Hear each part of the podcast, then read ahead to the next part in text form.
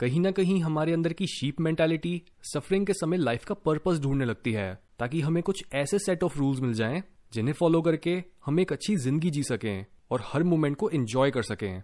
हम लाइफ को एक प्री प्लान गेम की तरह ट्रीट करते हैं, जिसमें जब हम हारने लगते हैं तो हम सोचते हैं कि शायद हमें गेम के रूल्स ढंग से नहीं पता, शायद हम लाइफ ही गलत तरह से जी रहे हैं, और पता नहीं जीने का सही तरीका क्या है। यहीं से शुरू होती है लाइफ की मीनिंग या फिर उसके पर्पस की खोज। फ्रेंच फिलोसोफर एल्बर्ट कमू भी अपने बचपन से ही वायलेंस और दुख से घिरे हुए थे। अपने पिता को वर्ल्ड वॉर वन में गुजरते और अपनी गिरती हेल्थ को देखकर कमू को इन सब इवेंट्स और इस सफरिंग के पीछे कोई भी मीनिंग नहीं दिख रहा था। और वो ये सोच रहे थे कि अगर इस दुनिया का कोई मीनिंग नहीं है तो क्या इस दुनिया में हमारी ज़िंदगी का कोई मीनिंग हो सकता है?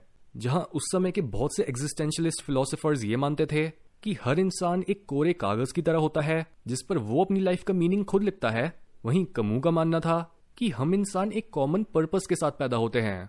और ऐसा ही हमारा एक कॉमन पर्पस होता है लाइफ की इतनी सफरिंग और वियर्डनेस के बीच अपनी लाइफ का मीनिंग ढूंढना। लेकिन इंसानों की मीनिंग ढूँढने की डिज़ायर और उस पर यूनिवर्स की खामोशी हमें ये बताती है कि यूनिवर्स को हमारी नहीं पड़ी और ना ही हमारे ज़िंदा रहने या फिर मरने से इस दुनिया को कोई फ़र्क पड़ता है। हाउएवर कमू सुसाइड करने या फिर लाइफ से एंगेज ना करने को भी गलत ऑप्शंस मानते हैं। और ज़िंदा रहकर खुद को पूरी तरह से एक्सप्रेस करने को ही असली फ्रीडम और लाइफ के हर अजीबोगरीब एस्पेक्ट को अपनाने को सही बताते हैं।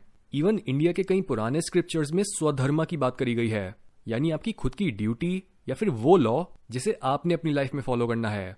स्वधर्मा बेसिकली ये बोलता है कि आपकी ज़िंदगी मीनिंगफुल तब बनेगी जब आप लाइफ के फ्लो में रहकर, यानी यूनिवर्स के लॉ को फॉलो करते हुए खुद की ज़िंदगी के लॉस को भी फॉलो करोगे।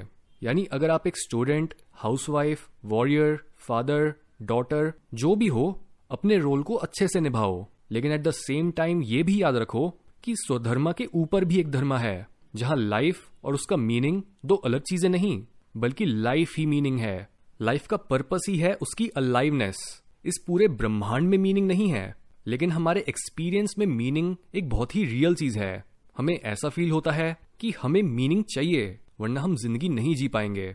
जिस तरह से इंसानों को इलेक्ट्रोमैग्नेटिक रेडिएशन का एक छोटा सा हिस्सा दिखता है, जिसे हम कलर बोलते हैं, लेकिन कलर्स हमारी परसेप्शन के बाहर एग्जिस्ट नहीं करते, बिल्कुल ऐसे ही मीनिंग भी बस हमारे दिमाग में बनता है, और वो उसके लिए ज़रूरी भी है।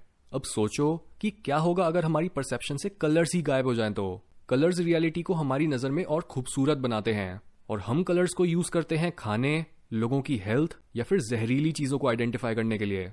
हमारी परसेप्शन में बैठी हर एक चीज़ हमारे सर्वाइवल और हमारी ग्रोथ के लिए इवॉल्व हुई है। इसी वजह से इवन दो लाइफ अपने आप में मीनिंगलेस है, लेकिन फिर भी हमें मीनिंग चाहिए आगे बढ़ते रहने और बेसिकली इस ब्रह्मांड के पूरे प्रोसेस को खुलकर एंजॉय करने के लिए। लाइफ का मीनिंगलेस होना और आपकी लाइफ की मीनिंगलेस होने में बहुत फ़र्क है। एक जगह पर आप कुछ नहीं हो और दूसरी जगह पर आप खुद से पूछते हो और खुद को याद दिलाते हो कि आप कौन हो और आप क्यों ज़िंदा हो। इन दोनों रियलिटीज को साथ में जीना सीखो।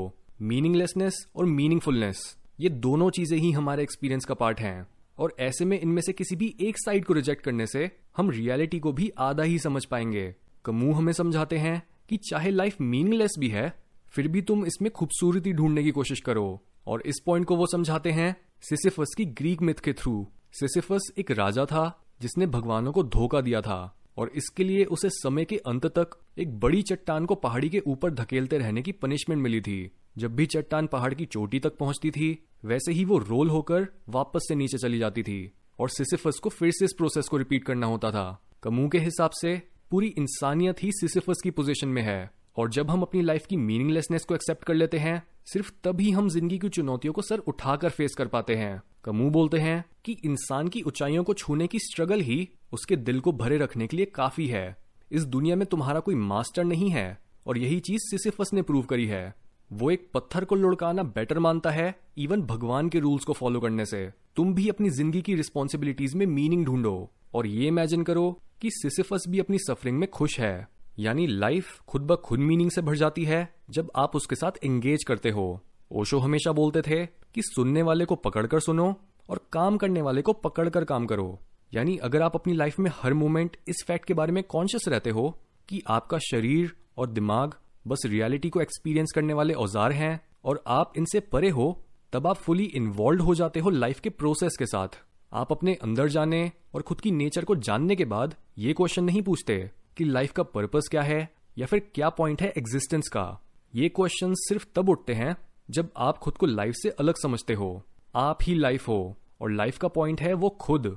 इसी वजह से स्वामी विवेकानंद से जब भी कोई ये पूछता था कि what is the purpose of life तब वो हमेशा ये रिप्लाई करते थे कि ये क्वेश्चन ही अपने आप में गलत है। क्योंकि लाइफ का पर्पस या फिर उसका पॉइंट जानने के लिए आपको उसके बारे में इंटेलेक्चुअल क्वेश्चन नहीं पूछने होते, बल्कि आपको लाइफ को डायरेक्टली जीना होता है और लाइफ को अपने अंदर एक्सपीरियंस करना होता है।